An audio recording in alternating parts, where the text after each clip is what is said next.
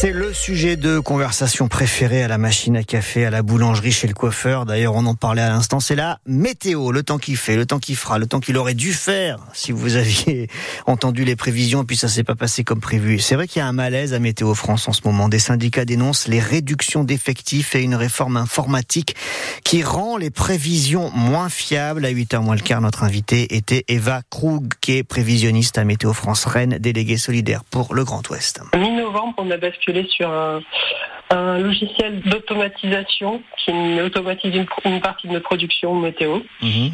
Et euh, c'était des outils qui n'étaient pas finalisés. On a dû basculer en urgence euh, sur, euh, sur fond de manque d'effectifs.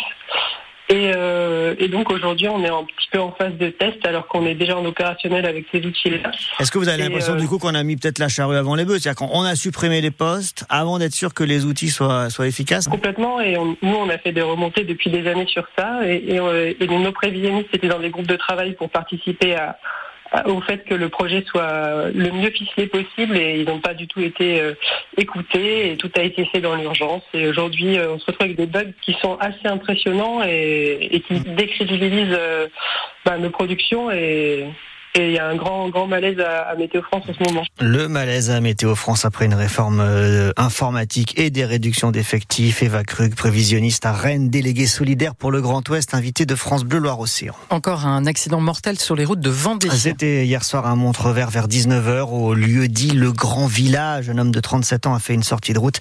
Sa voiture a fini sa course contre un arbre. Les secours n'ont rien pu faire. C'est le 12e accident mortel en Vendée depuis le début de l'année.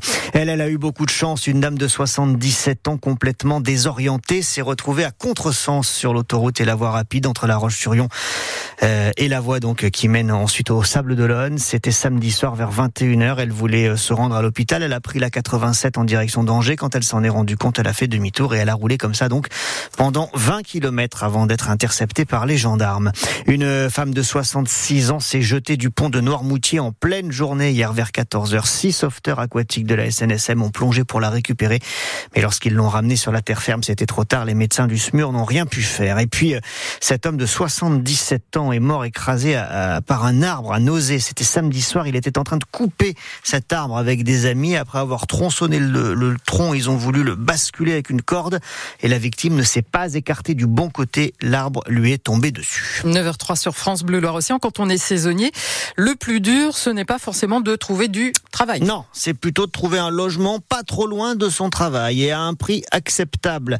D'où l'idée de l'agglomération des Sables d'Olonne. Aider financièrement les propriétaires qui veulent louer, qui acceptent de louer à la saison aux travailleurs plutôt qu'aux vacanciers à la semaine. Alors économiquement, évidemment, ça compense pas, mais ça aide certains à franchir le pas, comme explique Alexandre Mézières, qui préside la SEM, le Sable d'Olonne Développement, Société d'économie mixte. Ils n'ont plus rien à gérer, ils s'engagent sur 10 semaines, 10 semaines sur la saison, ils s'engagent à nous louer aux saisonniers et euh, ils sont assurés d'avoir quelqu'un toujours chez eux et d'avoir un loyer en fait qui tombe euh, tous les mois. C'est moins rentable pour eux que de louer à des vacanciers. C'est plus tranquille, hein.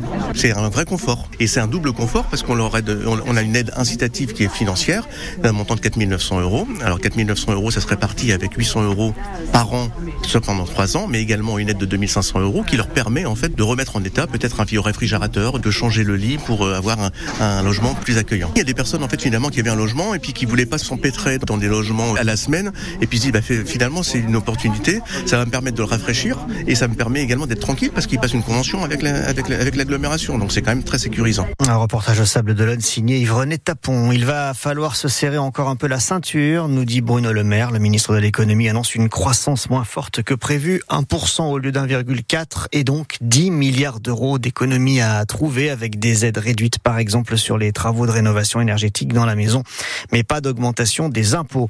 En Ligue 1, les résultats d'hier n'arrangent pas les Nantais. Toulouse, Montpellier, Lorient ont gagné. Les Nantais battus par le PSG samedi soir à la Beaujoire reculent de 4 places et se retrouvent 16e, euh, c'est-à-dire euh, en position de barragiste avant d'aller défier Lorient samedi prochain. Ce sera donc un match face à un concurrent direct.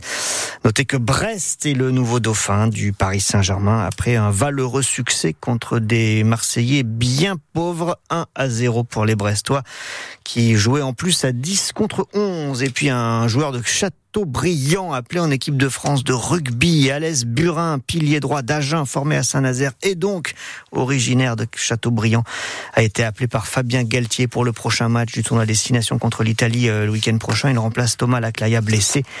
On en parlera justement de ce rugbyman, euh, c'est la fierté locale. Nous serons à Châteaubriand euh, après-demain, mercredi, pour une matinée spéciale, 6h midi.